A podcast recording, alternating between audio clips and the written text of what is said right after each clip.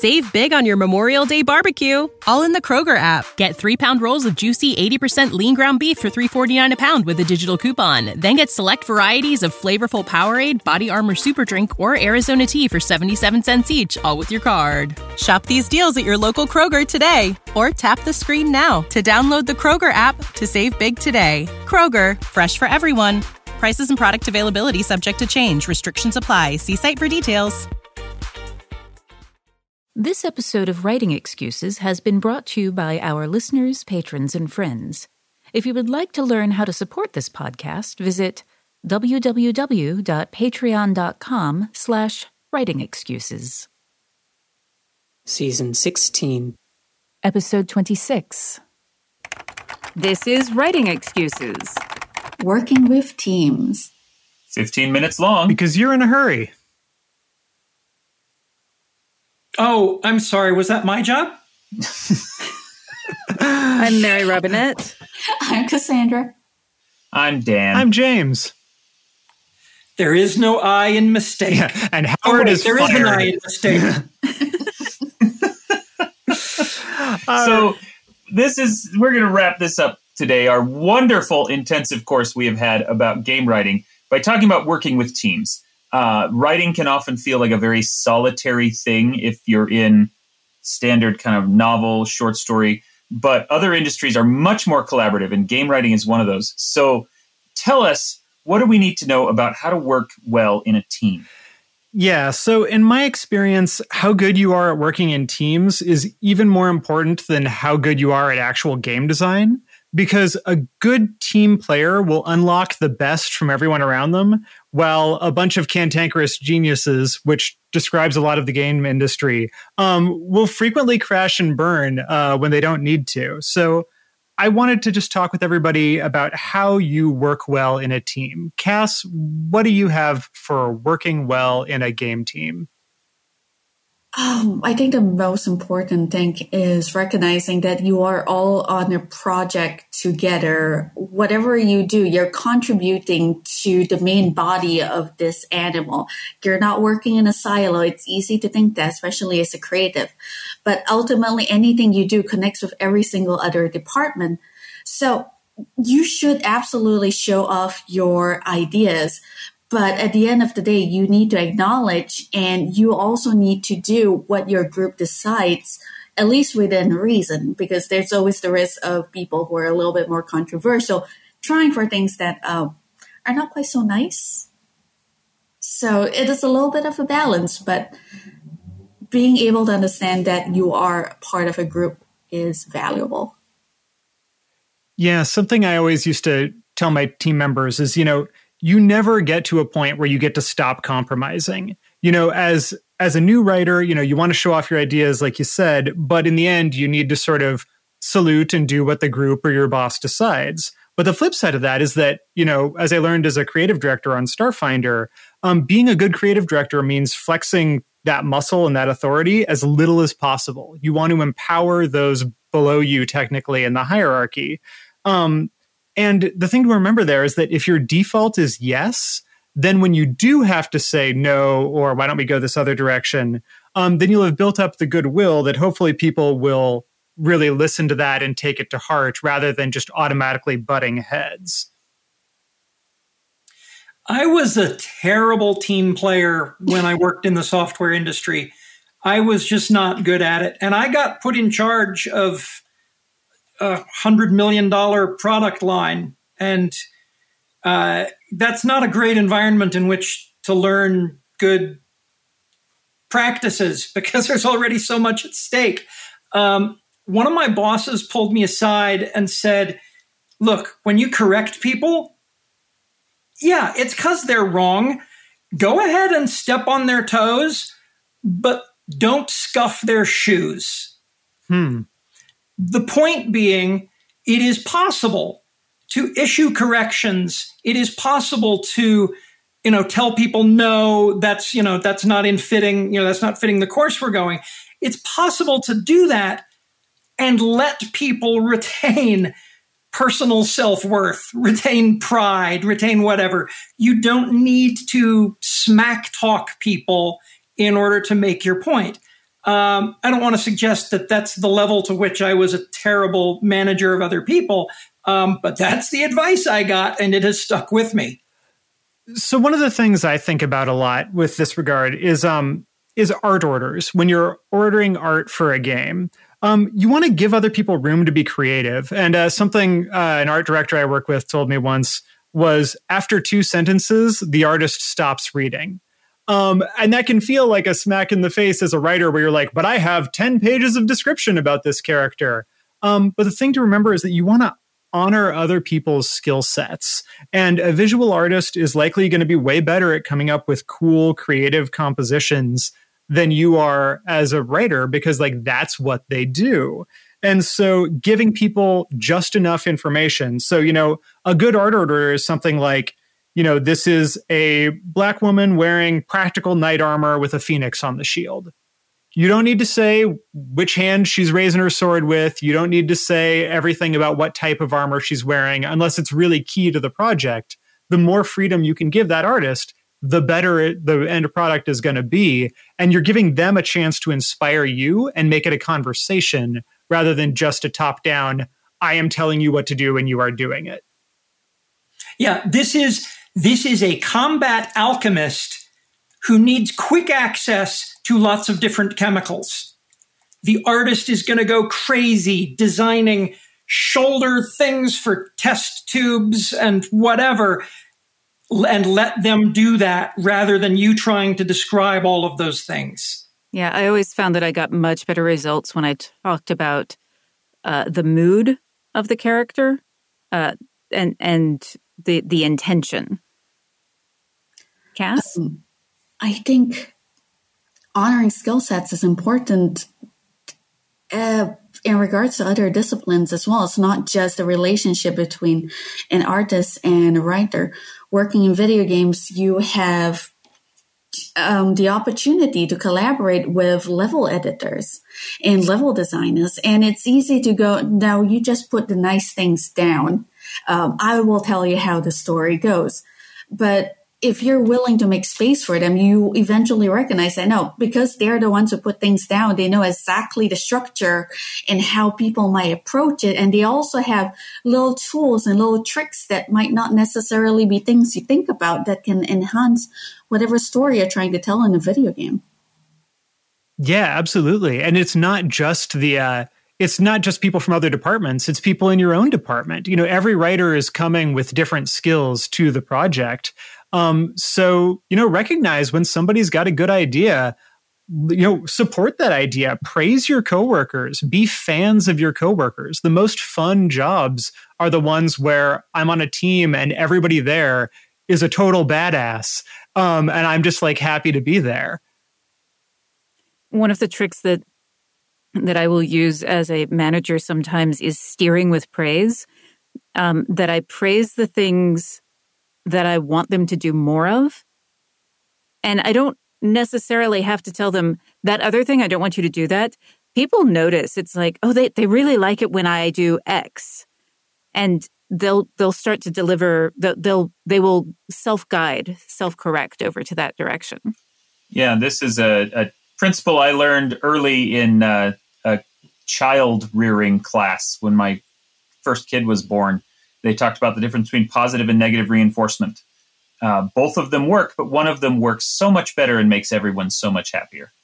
Well, and there is a point as a team member, you know, if I'm on Mary Robinette's team and she's telling me all of these things that she likes, and there's this thing that I enjoy doing that she hasn't praised, at some point, I should ask Mary Robinette, hey, this one thing I'm doing, you haven't said much about it.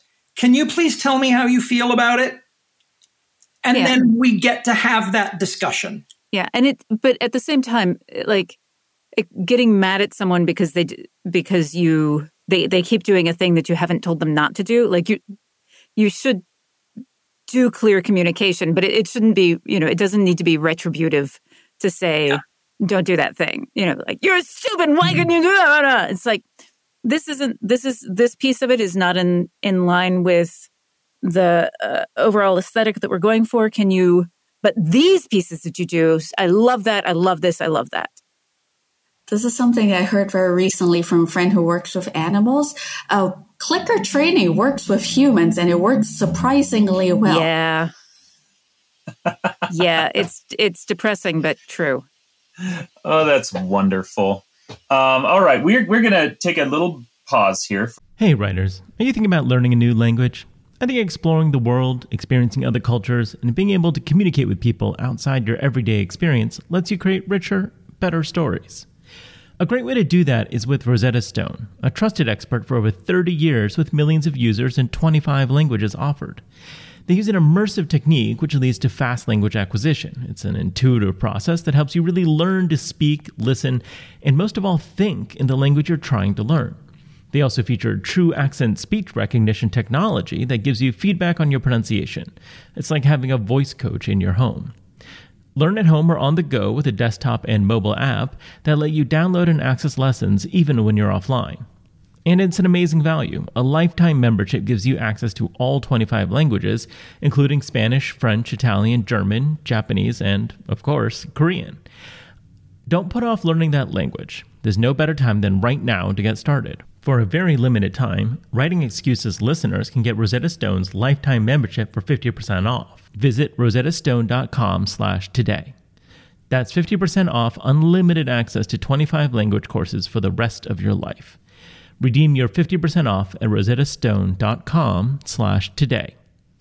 Save big on your Memorial Day barbecue, all in the Kroger app. Get three-pound rolls of juicy eighty percent lean ground beef for three forty-nine a pound with a digital coupon. Then get select varieties of flavorful Powerade, Body Armor Super Drink, or Arizona tea for seventy-seven cents each, all with your card. Shop these deals at your local Kroger today, or tap the screen now to download the Kroger app to save big today. Kroger, fresh for everyone.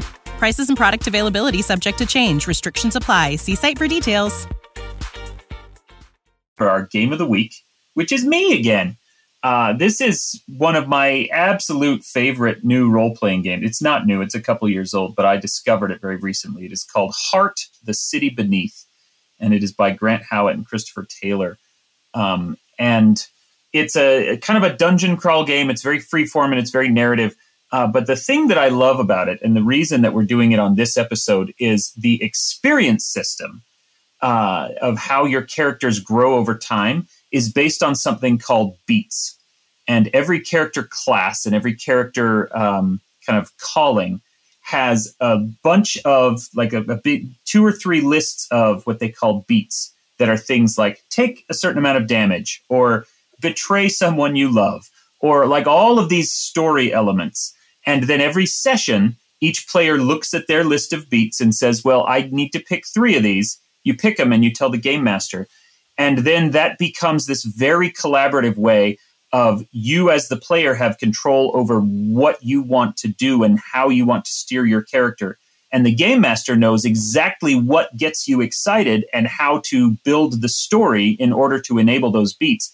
And it becomes this wonderful collaborative session. It's it's one of my favorite game mechanics I've ever seen. So, Heart the City Beneath. So jumping back into working with teams and working in the industry, um, I want to throw out, you know, we were saying, you know, be a fan of your coworkers, praise good work, you know, honor other people's skill sets. I think sometimes people uh, misunderstand and they think that there's, uh, that the game industry is a zero-sum game and that if they, you know, praise what their coworkers are doing, then they'll be less likely to succeed. Or on the flip side, they feel like, oh, well, I can't, Uh, you know, self-advocate because if I do, my coworkers won't like me. Um, and I think that like that is absolutely a thing that people run into. That especially runs into issues of privilege as well. Um, but I do believe that you can cl- absolutely climb the ladder and self-advocate um, while still, you know, doing your best to be responsible and friendly and team-oriented. Um, you know, if you do good work and if you're pleasant to work with, you know, hopefully if you have a good team, people will be happy to see you rise. But, uh, you know, and I guess another thing I'll tag onto that is um, I, at the same time, advancing in a company, uh, in my experience, uh, you sometimes it's about just like being there a long time and doing good work. But sometimes you really have to push because there's often not a lot of structure um, in game companies that are smaller, you know, people just sort of put things together. And so they don't necessarily uh, have a plan for after X years, you become senior designer or whatever. Uh, so you need to show the company what you can do for them. And I feel like every promotion that I got as I went to, you know, senior editor, executive editor, creative director, all those things, it was always about me going to my bosses and saying, hey, you've got a problem. I can solve it if you empower me. You know, if you give me this team, I will give you this game that you want. Um, and I think that can be hard because it's not, it's not about what you deserve. It's not about necessarily who does the best work or who's been there the longest. You know, there's not a clear path like that. It's really about what you can convince, you know, your your employers to give you. Yeah, and I think a- along those lines, one of the things um, that I, I want to remind uh, people who are women, people from marginalized communities, is that um, women especially, we are socialized to uh, to not push. Um, and and it's not universal, but as a general rule, we're, we're socialized to to let other people have have the space. So it's important to understand that when you go in and say, hey, I can do this thing, or give me the opportunity, or um, here is an idea that I'd like to present, that uh, that you're not, that that's, you know, that's normal. That's what people are supposed to do. So you're you're allowed to um, to take up space in a room. And I think it's important, like talking about teams and talking about promotions, to not overinvest emotionally, which I know sounds a bit contradictory compared to the other points, but it's just, if a promotion is not there for you at that moment, it does not mean you're a terrible person or you're not deserving of it, or that people are keeping it from you, although the latter is sometimes true. It just means it's not the right time. And that's fine. Similarly with projects, if you have ideas, things that are precious to you, and you run into, say, a creative director who goes, I like that idea, but it doesn't work for this project, you should be able to let it go. Working in teams does mean you have to be able to stand your ground, but also not overinvest and become caught up in the minutiae. Um, I've got a couple of friends who are very interested in building things that are much larger than themselves, much larger than what one person can build.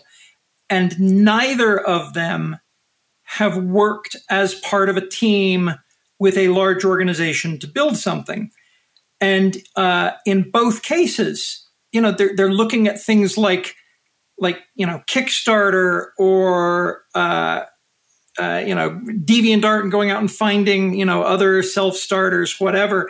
Um, and the piece of advice they don't want to hear from me, but which I keep repeating, is until you've worked with a team to build something, nobody with money is going to trust you to spend money to build a team, to build something. You have to learn this first. And it can be a small thing. It can be, you know, go volunteer for Habitats for Humanity and build a barn over the weekend with a group of people. That will teach you some of the skills you need. If anyone would like to volunteer for Science Fiction and Fantasy Writers of America, I'd be happy to set you up as project lead on something. I also want to throw out, tagging in on that, uh, don't overinvest emotionally. Um, I've seen a lot of friends get really hurt because they poured all of their creative energy into the job, or they gave, uh, you know, a company the ideas that they'd cherished since childhood. Um, you know, their their one big setting they sell to a company, and then they can't, A, they can't do anything with it outside of that company, uh, which can be real hard. Um, And B, like they've got other people who want to mess with their thing because it's their job to mess with that thing and try and make it the best it can be. And so one of the things that I found really kept me sane in the uh, thirteen years that I was working at Paizo as part of the teams on, you know, Starfinder and Pathfinder was to have a creative outlet outside of work that could be just mine, or at least different. So, you know, I'd pour all my creativity at work into those settings, But then I would go home and I would work on a novel, or I would play with a band, or do something that allowed me to get that same creative release without having to always be compromising with the same people, because it can really chew through friendships if, you know, you're uh, you're trying to get along with your coworkers and they keep touching your things. Yeah, the uh, one of the the best pieces of advice that I got, um, like a lot of my team experience came from, you know, starting off in theater. And one of the best pieces of advice that I got was about boundaries and um, not doing other people's jobs. And mm. there's two reasons for this. One is that um, if it's a job that someone else is already doing, you're going to annoy them that you're doing it, that you're trying to to micromanage or uh, change directions, and they have to reset it. But the other piece of it, um, and this one is really hard, is that if you do someone else's job, it will eventually become your job. So I uh, was in a show, and one of my cast members uh, didn't preset a prop. And so I, I preset it for them. You know, I saw it and and I moved it into place. The show had already started. And so when they came off stage, the, the prop was there. And I, I'm an intern at this point, um, but being treated as if I'm a full cast member. And I and it happens again another day, and, and I do it. And and the third day, one of the other cast members says, "What are you doing?" I'm like, "Well, he forgot to preset this." And he's like, "If you keep doing that, it's going to become your job to preset that. You need to let him fail on this." Mm. And the hardest thing I've ever done was to leave that prop in the wrong place, even though I knew exactly where it was supposed to go. Um, I, and I, like, I didn't just leave it there. I, I said to him, "Hey, you've, you've been forgetting to preset this." And he's like, "Oh, okay, okay." And he, he didn't preset it again, even after having been reminded. And he came off, tearing off stage. Prop wasn't there. He had to go running around to find it. He never forgot to preset it again, and it didn't become my job. Nice. I'd like to throw out one more rule that I have for myself, which is no headcanon. Um, and what I mean by that is when I'm working on a game or something, until it's written down and has been published or at least accepted by the team, it does not exist. Um, because it's really easy to fall into the trap of, you've decided a thing in your head, but you have not communicated it to your team or the audience. And so then later on, somebody else on your team comes along and introduces something that conflicts with it. And you get mad because it conflicts with what you've already decided, but you haven't communicated that desire. Um, and so I think it's really important to, uh, you know, I always say, like, when I leave the office, like, I turn off that part of my brain and I don't invest extra time in it, both for my own mental health, but also because I don't want to plan a bunch of stuff that I don't actually get to implement, because it's just going to lead to version control problems down the road. Awesome. This has been a really great discussion, and I think that we could talk for a long time about it, but we do need to end. So, Cass, give us our homework for today. Your final homework is spend some time brainstorming a game idea with a friend. Try to draw out and explore their best ideas. Encourage them to make changes to your own work, and make sure you're both contributing equally. This is a chance for you to try out working in a team. Cool. That sounds like a fun thing. This has been Writing Excuses. You are out of excuses. Now go write. This has been Writing Excuses. Your hosts for this episode were Cassandra Khaw, Mary Robinette Kowal, James L. Sutter, Howard Tayler, and Dan Wells. The episode was engineered by Marshall Carr, Junior, mastered by Alex Jackson, and brought to you by our supporters at patreon.com slash writingexcuses. It's lunchtime at Tim Hortons, and we're serving up a special deal just for you. Our new five ninety-nine lunch deal includes your choice of any lunch sandwich and a side of crunchy kettle chips. Because what's lunch without a little crunch? And the sandwich choice is all yours, like a ham and Swiss, Chipotle chicken wrap, B L T, and more, made to order just the way you like it. Tim Hortons' new lunch deal. Simple, delicious, and just five ninety-nine. Now that's a good deal. Only at your neighborhood Tim's. U S only. Price and participation vary. Terms apply.